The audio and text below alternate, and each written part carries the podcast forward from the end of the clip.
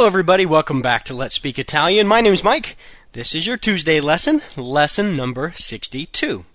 Today, I think we're going to take it a little easy, just learn a few uh, vocabulary words. And the first one is gelato. That means ice cream.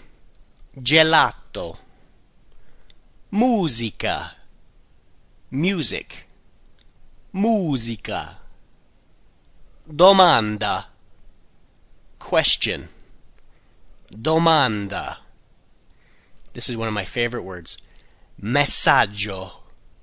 I don't know why I like it. It means message. Messaggio. It's just, you know, as you're saying it, it's so much fun. Messaggio. Meno. That means less. Meno. Più. That means more. Più. Cattivo. That means bad. And that can also be like bad as in a person that is bad or uh, a, an animal that's gone bad. It also can mean uh, food that's gone bad.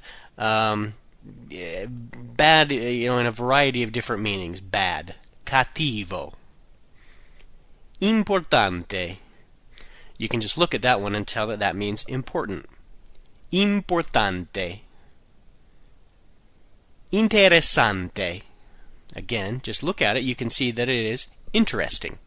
Interessante. And then finally, intelligente. That means intelligent. Intelligente. All right, that's going to do it for today. Not too bad, huh? Uh, please remember to visit the website at www.letspeakitalian.net, where you can purchase all of Season 1's lessons uh, for $10.